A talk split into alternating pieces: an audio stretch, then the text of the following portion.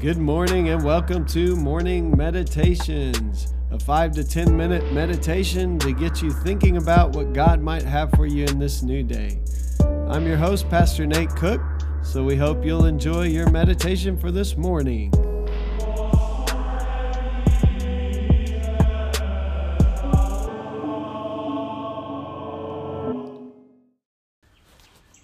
Hey, this is Pastor Nate, and this is your morning meditation for Saturday, May 11th. Today we're reading from Romans chapter 5, verses 1 through 11. In the beginning of Romans, Paul has kind of lined out his argument about being justified through faith, and here we will see the results of that justification through faith. Therefore, since we have been justified through faith, we have peace with God through our Lord Jesus Christ, through whom we have gained access by faith into this grace in which we now stand. And we rejoice on the hope of the glory of God. Not only so, but we also rejoice in our sufferings, because we know that suffering produces perseverance, perseverance, character, and character, hope. And hope does not disappoint us because God has poured out his love into our hearts by the Holy Spirit, whom he has given us. You see, at just the right time, when we were still powerless, Christ died for the ungodly. Very rarely will anyone die for a righteous man, though for a good man, someone might possibly dare to die. But God demonstrates his own love for us in this while we were still sinners, Christ died for us. Since we have now been justified by his blood, how much more shall we be saved from God's wrath through him? For if, when we were God's enemies, we were reconciled to him through the death of his Son, how much more, having been reconciled, shall we be saved through his life? Not only is this so, but we also rejoice in God through our Lord Jesus Christ, through whom we have now received reconciliation. Wow, there's a lot in there. Uh, the first thing that jumps out at you, if you've ever um, heard of the Roman road, there's a, a, a way of teaching people a simple message of the gospel by going through passages in Roman Romans, and this Romans 5 8 is one of those. But God demonstrates his own love for us in this that while we were still sinners, Christ died for us. So, the first thing I want to bring up today is that um, if you ever wondered how much God loves you, this passage is is an argument to say while you were still God's enemy, God loved you uh, greater than you could even imagine, uh, greater than anyone has loved you in your life. So there's no question about the love of God for us.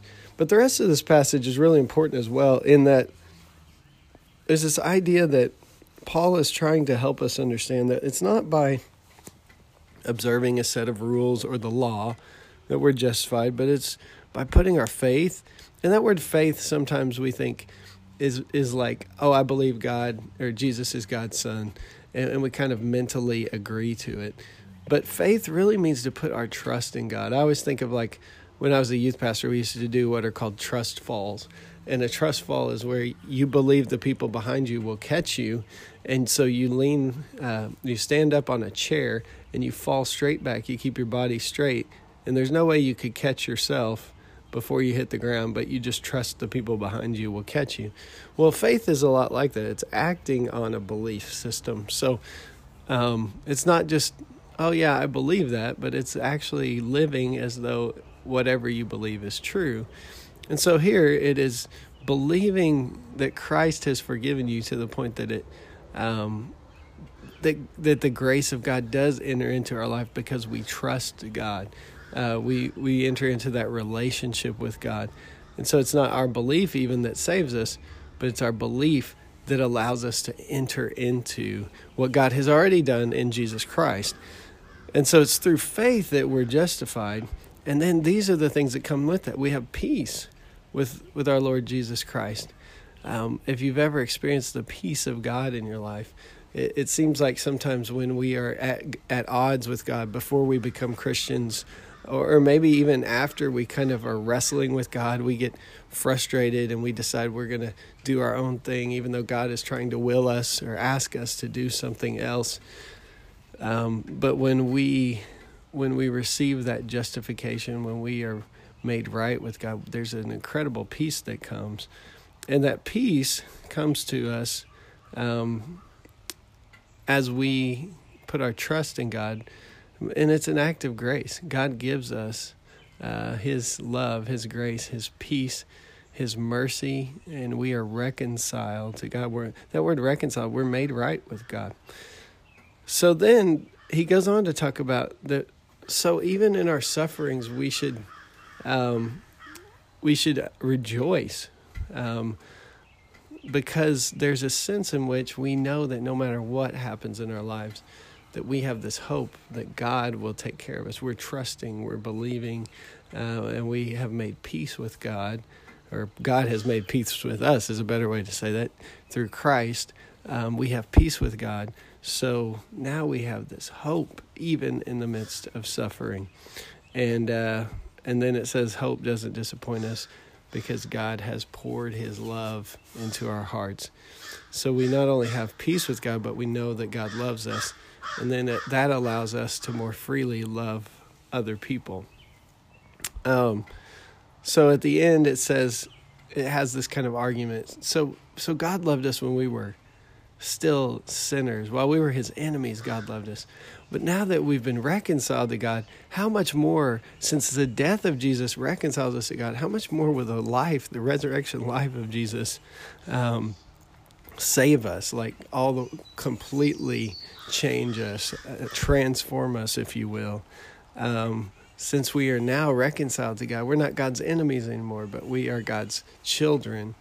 How much more will the the uh, grace of God now, or the life of God through the resurrection, transform us into new people. Um, so, this is good news this morning. Uh, it all starts just with an act of trust.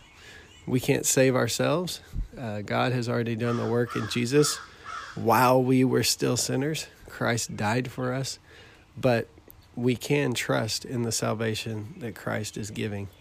And because Christ loves us so much, his love can be poured out into our hearts. We can be made right with God. We can have peace with God.